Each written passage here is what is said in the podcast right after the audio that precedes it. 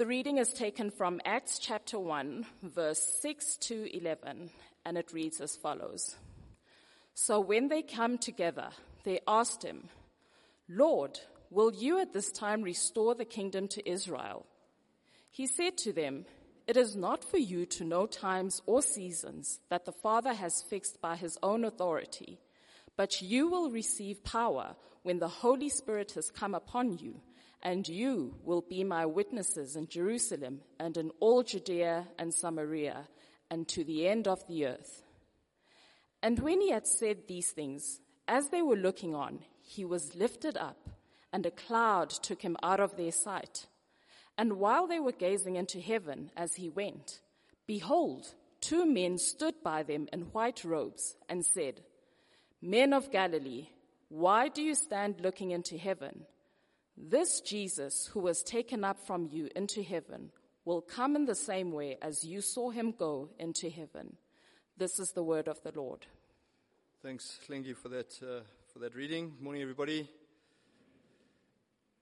Uh, just some housekeeping before we pray. Um, asked me to please, on his behalf, uh, thank the finance committee and the finance team. I mean, so when I saw that picture, I, I, was thinking about you guys, and I'm not sure it inspires a whole lot of confidence in the team, but uh, we have a wonderful team, and um, we have a we have a, a, great support team who really get behind Tudiso and do a lot of the legwork to make those uh, financials happen. So that's Christina, that's Jabu, that's Tammy's often involved. Uh, so, so on behalf, on his behalf, thank you, and I'm sure on our behalf, we want to thank Tudiso for uh, the work that he does, and also for making it colourful and interesting for us to sit through a finance report. So, I think you can put your hands together for them.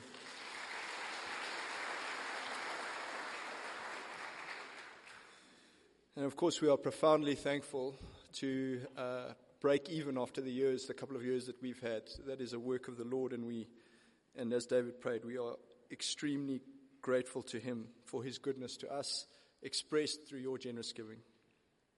Why don't you join me in a word of prayer, and we'll come to our passage. Father, as always, um, we can do nothing in and of ourselves. We desperately need your, your help. We want to encounter your King. Uh, we want to uh, approach him in the attitude that is fitting uh, and appropriate to him. We want to approach with fear and trembling. We want to approach with boldness uh, because of um, because of your grace. So, Father, please will you meet with us now? Help us to see you through him in the power of your Spirit, and help us to leave here changed people. For Christ's sake, for your glory, we pray. Amen. Last week we asked, What is the church? I hope, um, I hope you came away crystal clear uh, with a deep conviction that the church is an act of God. Uh, it's an act of God from start to finish that moves us to humility before Him, to deep love for the saints, and to zeal for the lost. This week we're going to ask an equally basic and equally annoying question for this time of the morning What is the church for? What is the church for? What is the core business of the church? And once again, there's a whole range of answers to that question, uh, isn't there? Both within the church culture and out in the wider culture. For many, the church is a service provider. We are here to provide spiritual insurance. We are here to hatch, match, and dispatch baptisms, weddings, and funerals. Those are our top performing products. They provide spiritual cover in an uncertain world. So you want God's blessings on your children, on your marriage, you want smooth passage into the next life. Once you have those products in place, you can get on with real life. That's what the church is for. Put it another way, the church is a kind of an institutional sangoma. Life has many problems. Most of those problems have spiritual causes. We go to the church to deal with the spiritual causes, so that we can solve the problems and get on with real life. What is the job of the church? That's our question. Is it moral formation? Is it to take bad people and make them good? Is it social outreach? Is it to take suffering people and improve their lot in life? Here are two extreme ways of thinking about the purpose of the church. So, on the one hand, we might say that the job of the church is to band together in holiness while we wait for Jesus to return. We might call that model pietism. It's at one end of the spectrum. Or, on the other hand, the job of the church is to be a force for change in the here and now. And we might call that model activism on the other end of the spectrum. So, activism and pietism, two extremes that represent the whole range of confusion about what the church is actually supposed to be doing. The interesting thing is that we see both of those extremes in our passage. So I call them extremes, but they're fairly common in our thinking. The disciples themselves start out in the activist mode. So have a look at verse 6, and it'll be great if you can have your Bible open, whether it's an app, whether it's hard copy, uh, because I'm going to need to be taking you through the scriptures. So we start out, the disciples, they start out in, in an activist mode of thinking. Verse 6. So when they had come together, they asked him, Lord, will you at this time restore the kingdom to Israel? They are defining the kingdom in purely political, nationalistic terms. It's, it's quite familiar to us, that sort of thinking. Jesus rebukes them by telling them effectively, it's none of your business. Let me tell you what your business is. And we'll come to that in just a moment. So Jesus just almost flippantly discards the activist model. His disciples react, in fact, they overreact. By the end of the scene, they have fallen into the pietistic model. So after Jesus ascends, you can see it in verse 10, after he ascends, they are almost paralyzed, left paralyzed, standing, staring at the sky. And this time, the, the rebuke comes from the angels. There are better things to do. This standing and staring at the sky is not the core business of the church. So, if the core business of the church is not the activism of a socio political movement, and if it's not the pietism of standing and staring at the sky, what is the core business of the church? Again, I hope it's clear from last week that we find answers not by looking at the church, but by looking at the God who made the church. Because the church is an act of God. In just these five verses, we see the Father and the Son and the Holy Spirit in action. We see the essence of what each of the three persons of the one God does to build the church. And what we're going to see is that the Father plans and exalts, the Son rules and reigns, and the Spirit empowers. The Father plans and exalts, the Son rules and reigns, and the Spirit empowers. The Father plans and exalts in verse 7 when his disciples ask about the unfolding of the kingdom. Jesus responds that it is the Father who sets these things by his own authority. All of history is under the command of God the Father. It dances to the tune that He gave it before the beginning of time. We don't have the details. The details belong to Him, the future belongs to the Lord. It is not for you to know, Jesus says to His disciples. So don't invest your time and your energy in pressing the details. The details belong to the Father. Don't listen to those who want to say to you that Vladimir Putin is clearly the Antichrist, and vaccination is the mark of the beast, so the end must be near. Every single generation, all the way back to Christ, to his first disciples, have played this game.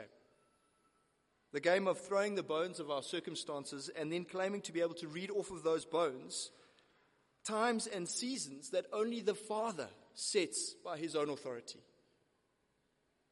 Don't play that game. We're going to spend um, quite a bit of time on this next week, but let me say it now. We have not been given a map, we have been given a compass. He has told us where we are going in broad, sweeping terms, not in minute detail. He says to us, head north. He doesn't say, you want to turn left at the left at, at the third traffic light after the builder's warehouse, where the cops like to hide in the bushes just before the bridge. He doesn't give us that sort of detail. All he says is, we're going north, head north. Where's north? North is the complete, uncontested rule and reign of King Jesus over the universe and in your life. That's north. That's why in verse 9, Jesus is taken up. He doesn't go up. He's taken up by the Father. He's taken up in the glory cloud. And that glory cloud, we know throughout Scripture, signals the visible presence of the invisible God. The royal chariot was sent for him. That's how John Chrysostom put it. Isn't it beautiful? And Chrysostom, by the way, means golden mouth. It's such a great stage name for a preacher. Golden mouth. Golden mouth tells us the royal chariot was sent for him. The Father plans, and then he exalts the Son, sends the royal chariot to collect him. Why? And that brings us to the Son. The Son reigns and rules. Jesus is taken up in verse 9. In verse 11, the angels promise he will return. So he goes, but he's coming back. What happens in between? Well, Peter's going to tell us in his sermon on Pentecost, Acts 2. We'll get to that in our series. In fact, David's going to, going to take us through it. And in that sermon, he's going to explain that Jesus was exalted. So he gives us some geography. He's going to explain that Jesus was exalted where? To the right hand of the Father. In Jewish thinking, the right hand of the Father is the place reserved for the purpose of rule and reign. That means Jesus hasn't gone on a holiday. He isn't on sabbatical, waiting to take up his new post as judge of the universe. He is actively ruling and reigning. As I speak to you this morning, he is actively ruling and reigning from the right hand of the Father over his church and over his world.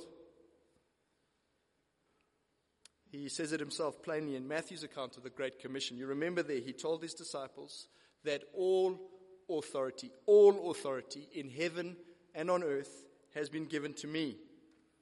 And then he promised to be with them to the very end of the age. That's what the ascension is supposed to remind us of. His ongoing active rule and reign in the here and now. Nothing escapes his gaze. Nothing. Nothing can challenge his authority. Nothing can step or stand outside of his sovereign will. So when you watch leaders on the local stage, on the global stage, backbiting, positioning, maneuvering, spinning, scratching, scraping for control, and you are tempted to despair of the human race like I am, just remember who's really on the throne. And remember his promise to us that until he returns in the flesh, he will always be with us. Always be with us to the very end of the age. But how will he be with us? He is physically at the right hand of the Father in his resurrected body. How will he be with us here in Midrand 2022 and to the very end of the age? That brings us to the Spirit. The Father plans and exalts, the Son reigns and rules, the Spirit empowers. Look at verse 8. You will receive power when the Holy Spirit has come upon you. The Spirit is present to empower. The Spirit gives power to the church. Power for what? And now I hope you can see that we're circling back around to our original question. And our original question was, what is the church for? If we know what God the Spirit gives power to the church for, then we know what the church is for. Are you with me? What is the power of the Spirit for? Is it for miracles and healings? Is it to overcome blockages in life on the way to success? Is it to solve practical problems that might have spiritual causes? Is it for protection? Is the power of the Spirit there to fuel my ambitions and advance my career? The Spirit empowers the church. For what? For what purpose? Look at verse 8 again. You will receive power when the Holy Spirit has come upon you, and you will be my witnesses.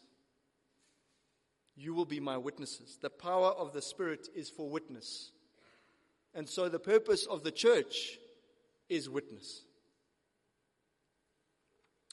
The church is an act of God. The Father plans and then exalts the Son. The Son ascends to rule and to reign. The Father and the Son send the Spirit to form the church and then empower her. The role of the church, that's us, is to witness to what God has done. And even the power for that witness comes from God. All we do is witness, and the power to do it isn't even our own.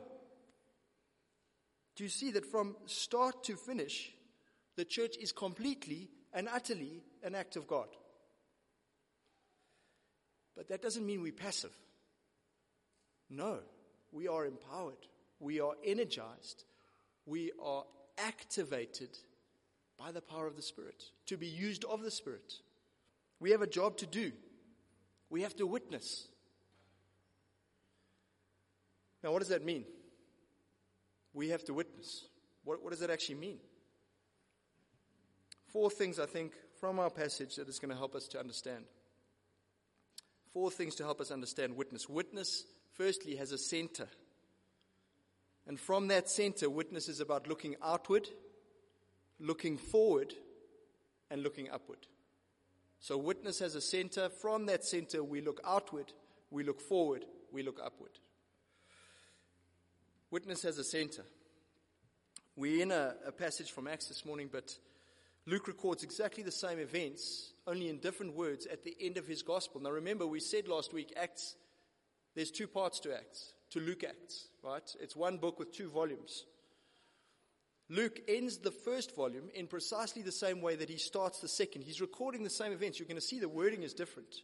But essentially, he's saying the same thing. It's a record of the same thing. It's one of the ways he stitches the two volumes together. He picks up where he left off. So just keep your finger in Acts and come with me to Luke 24. Luke 24, verse 46.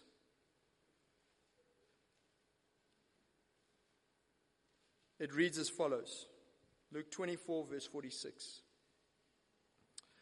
Jesus told his disciples, This is what is written The Messiah will suffer and rise from the dead on the third day and repentance for the forgiveness of sins will be preached in his name to all nations, beginning at Jerusalem. You are witnesses of these things. I'm going to send you what my Father has promised, but stay in the city until you have been clothed with power from on high. The ministry of the Spirit.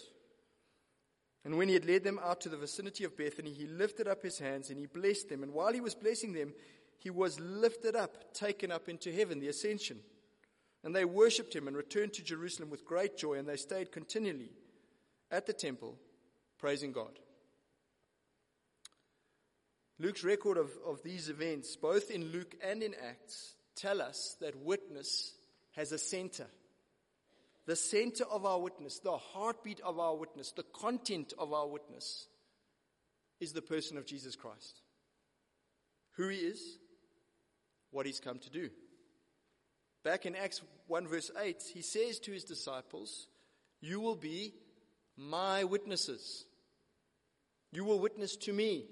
And then in Luke, the passage we just read, he fleshes that out. What is that going to look like? Repentance for the forgiveness of sins will be preached in my name. We are to proclaim repentance and the forgiveness of sin in the name of Jesus Christ. He has opened the way for people to turn away from their life of self worship, to be forgiven by God for that life of self worship, and to turn to God, Father, Son, and Holy Spirit in true worship. It is Jesus and only Jesus who makes that possible. We witness to Him. He is the center of our witness. Our witness has no other center. We need to be crystal clear about that. Our witness has no other center. On the throne of our hearts, there's only room for one. We do not preach morality. We do not preach self help. We do not preach health, wealth, and prosperity. We do not preach either self esteem or social utopia. We preach Christ and Him crucified. He is our center. From that center, we look outward.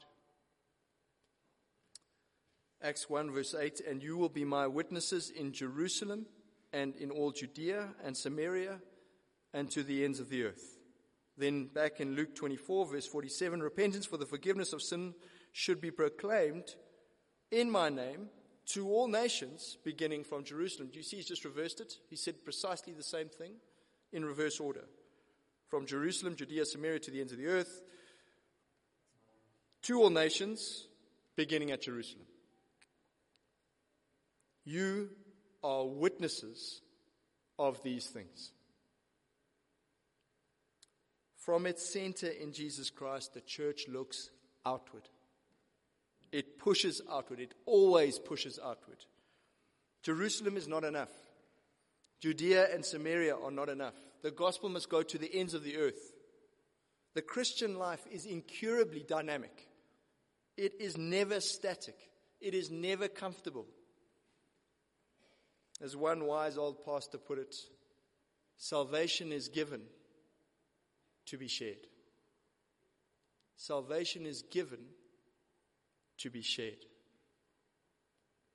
The core business of the church, the nature of the Christian life, is to constantly be pushing outward with the message of Jesus Christ. Now, for many of us, that is perhaps no longer our natural inclination. It might have been at one point when we were burning white hot in our first love. But somehow we've lost this impulse.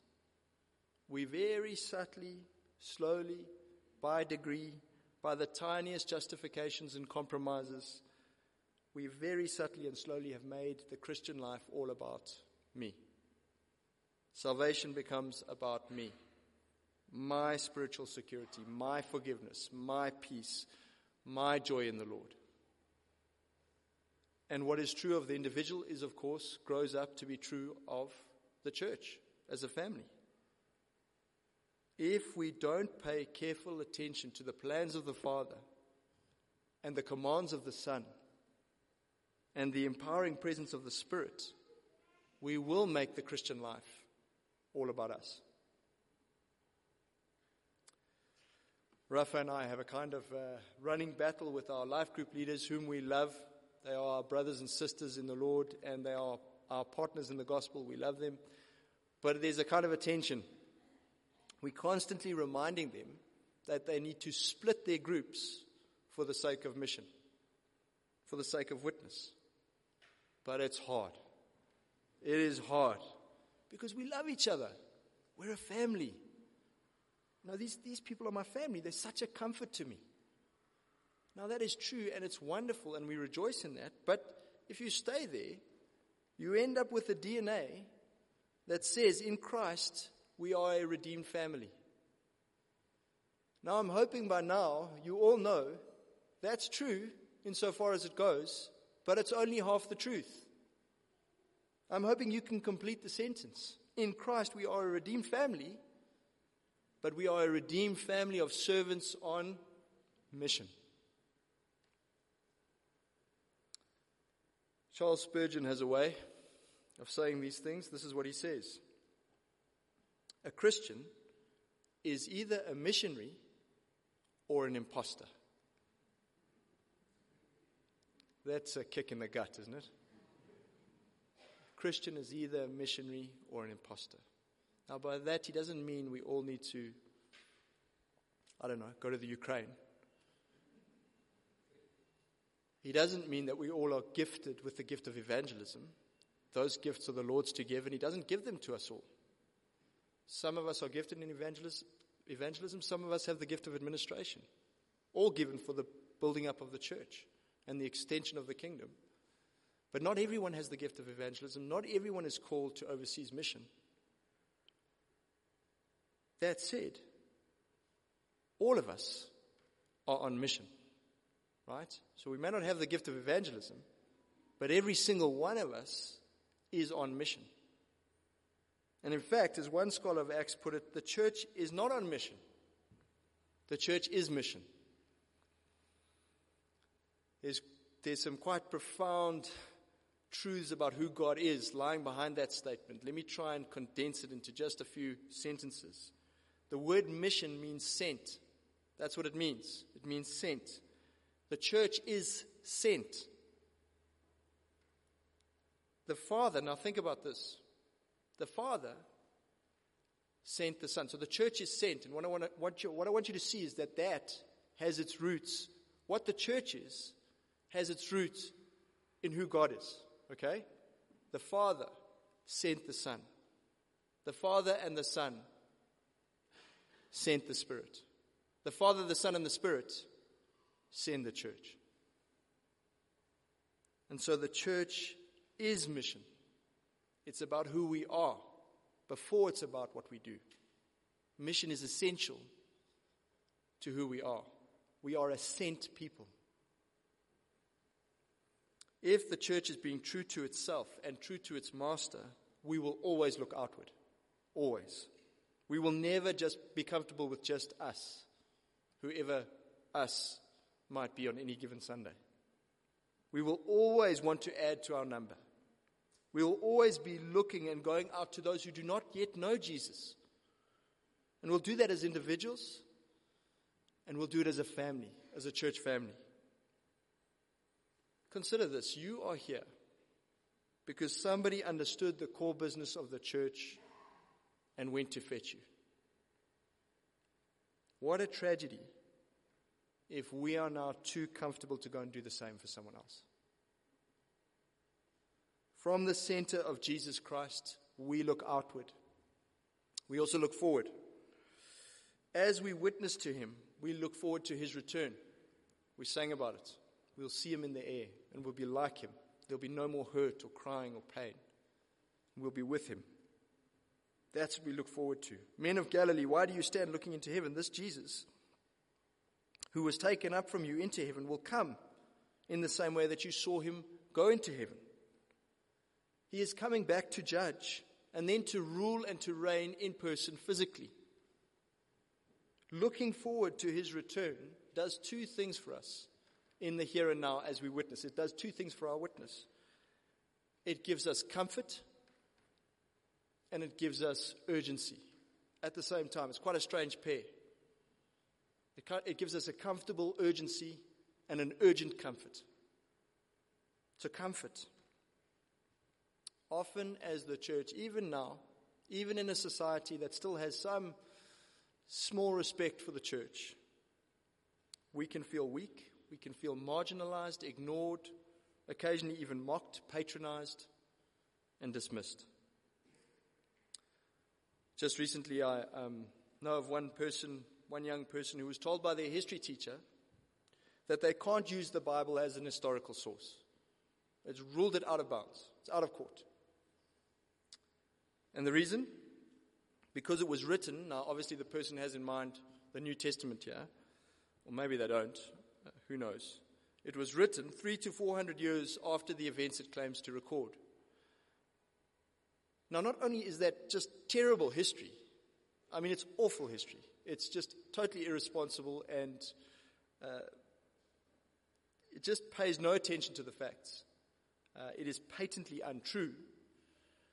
In fact, I'm pretty sure it comes from the Da Vinci Code. So it's not only patently untrue, but it's also hopelessly biased and inconsistent.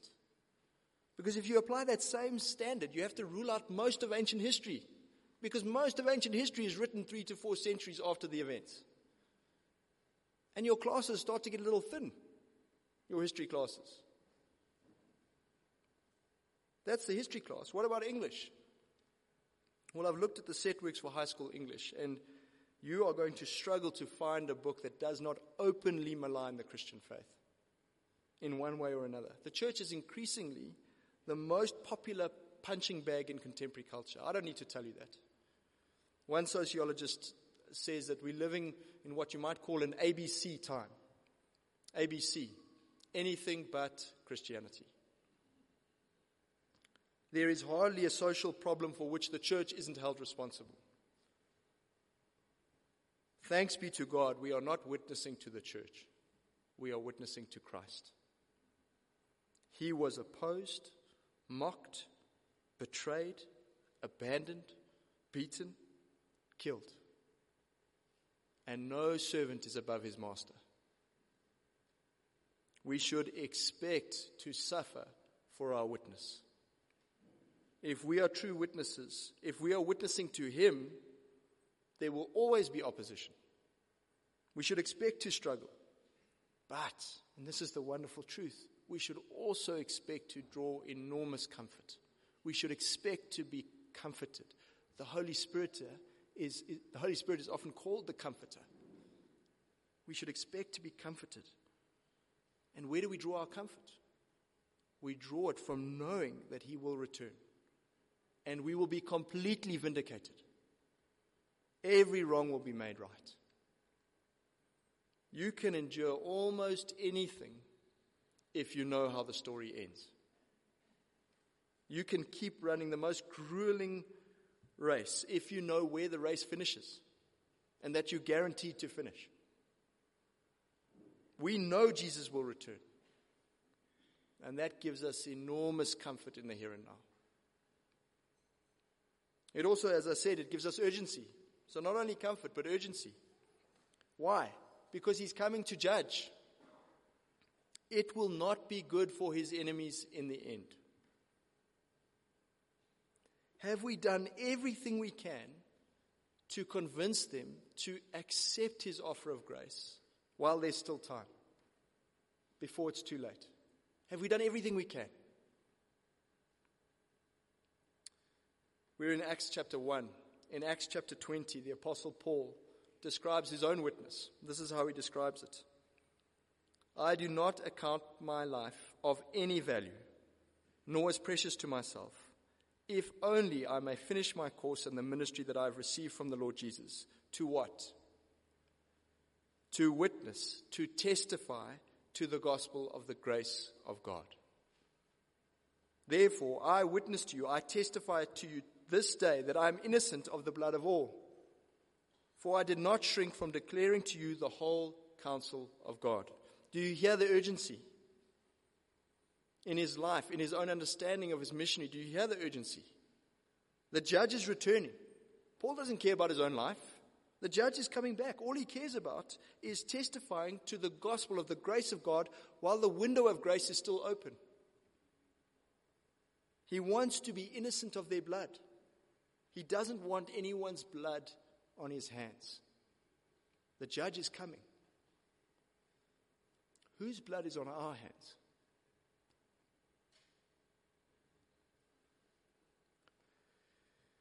Looking forward meets both comfort and urgency. Urgency and great comfort. Finally, as we witness to Jesus Christ, as we look outward and we look forward to his return, outward to the lost, forward to his return, we also look upward. This is from Luke 24, uh, verse 51. While he blessed them, he parted from them and was carried up into heaven. And they worshipped him and returned to Jerusalem with great joy and were continually in the temple praising God. We look upward but not in the sense of some sort of paralyzed pietism, standing, staring at the sky, doing nothing else. No. As we get busy, as we are empowered by the Spirit and are activated in the work of witness in this world, we keep our eyes fixed on Jesus. In the words of the letter to the Hebrews, we keep our eyes fixed on Jesus. We set our minds on things above. In the words of Paul to his to, to his church in Colossae. We fix our eyes on Jesus, we set our minds on things above, we look upward. That's why non negotiable hallmarks of true witness will always be continual worship and great joy. Think of what you are witnessing to. You are witnessing to Jesus Christ and Him crucified. You are witnessing to Him risen and ascended to the right hand of the Father with all authority in heaven and on earth, where He exercises that authority, all of that authority, in gracious, in the gracious, loving presence of His Spirit. For you, for me, for us, for the church. There is no character more noble. There is no act of love more pure. There is no greater rescue than the offer of repentance, the forgiveness of sins, and new life in His name. If your witness has lost its joy in its worship, let me put it to you that you've lost your witness. You are no longer witnessing to Jesus. You may be witnessing to religious duty. You may be witnessing to cheap grace, but you are not witnessing to Him. So, the goal of this sermon cannot be guilt. Now, guilt, there's a place for guilt, right? There's a place for guilt, often as a first response, as a catalyst onto better things. But guilt is not where we camp, it's not where we terminate, it's not where we make our house, it's not where we wallow. Because in the long run, guilt is a terrible motive, motive for witness. If you witness out of nothing but guilt, your witness will have no life in it. It'll have no heartbeat and it'll have no integrity. The people you are witnessing to are very quickly going to pick up on the fact that this isn't really about them. And it's not even really about the Lord Jesus. This is about you and your penance for your guilt, your religious duty. And how can we possibly be driven by guilt when the one we're witnessing to deals with all our guilt and sets us free? Witness is an expression of that freedom. It's an expression of love for your neighbor and love for the God who loved you first. It is out of the overflow of his love in our lives that we witness. And that's why witness is always an act of joy and worship. Let me put it to you positively. If you want to reclaim the worship and the joy of your witness, as I need to, go back to the center. Go back to Christ. Take your guilt. Take your fear of man. Take all of your frustration over all of your failures to witness. Take it to Him. Ask Him to restore to you the joy of the Lord. Ask Him to help you to witness as a free act of joyful worship.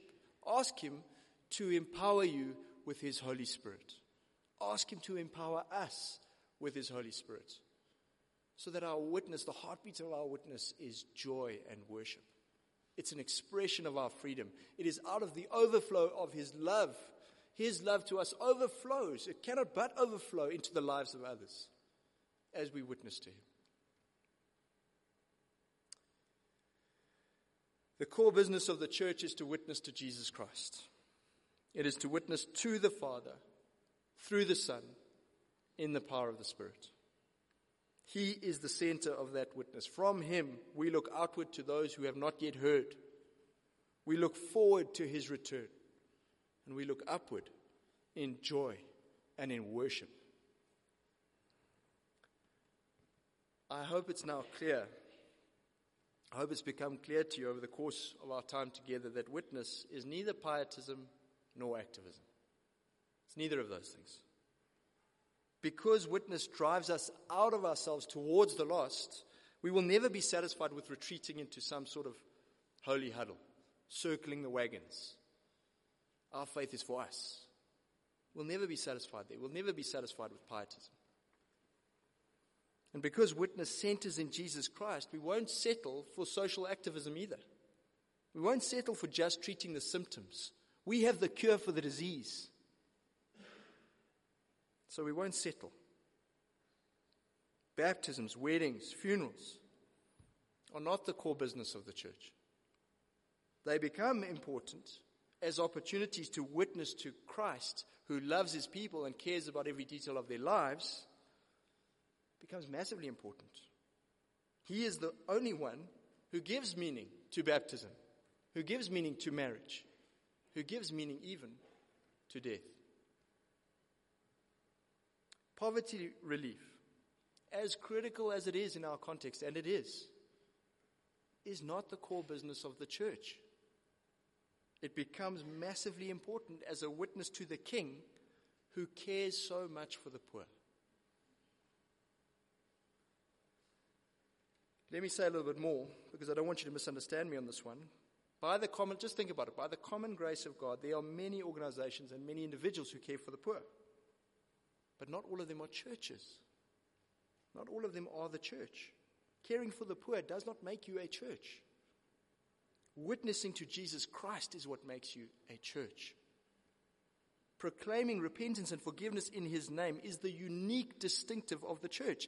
If we don't do that, if we are not doing that, if we are not witnessing to Christ, I can promise you no one else is. A true Christ witnessing church will care for the poor. But those who care for the poor are not necessarily a true Christ witnessing church. I hope you understand the distinction.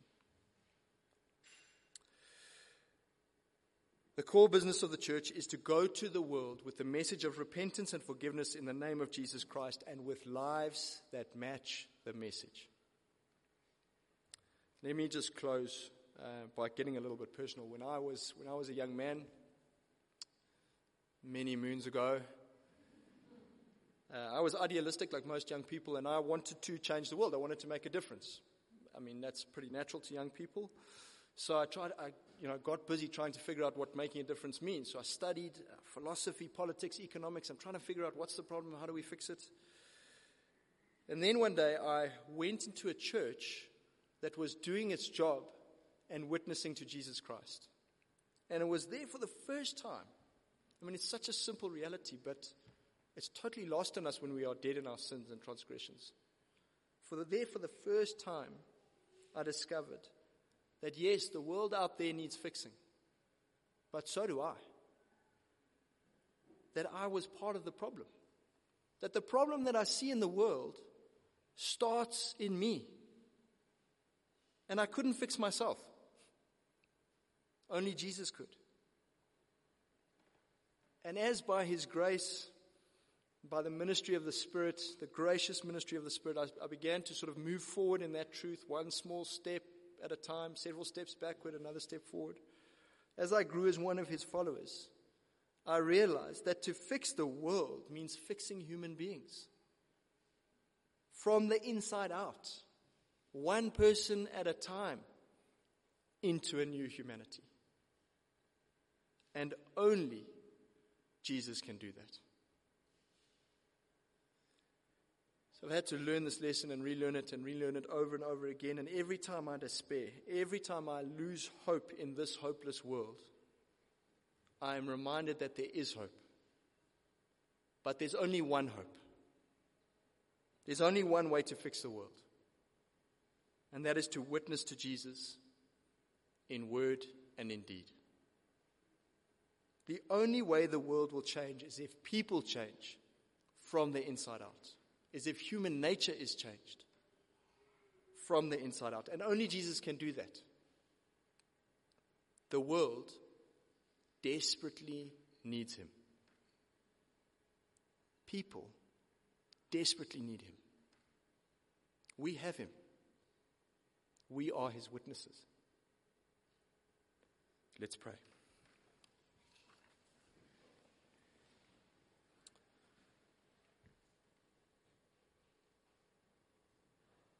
Father, we thank you for your perfect purposes in exalting your Son to your right hand, where he rules and he reigns. Thank you for sending your Spirit to empower us to witness to our King.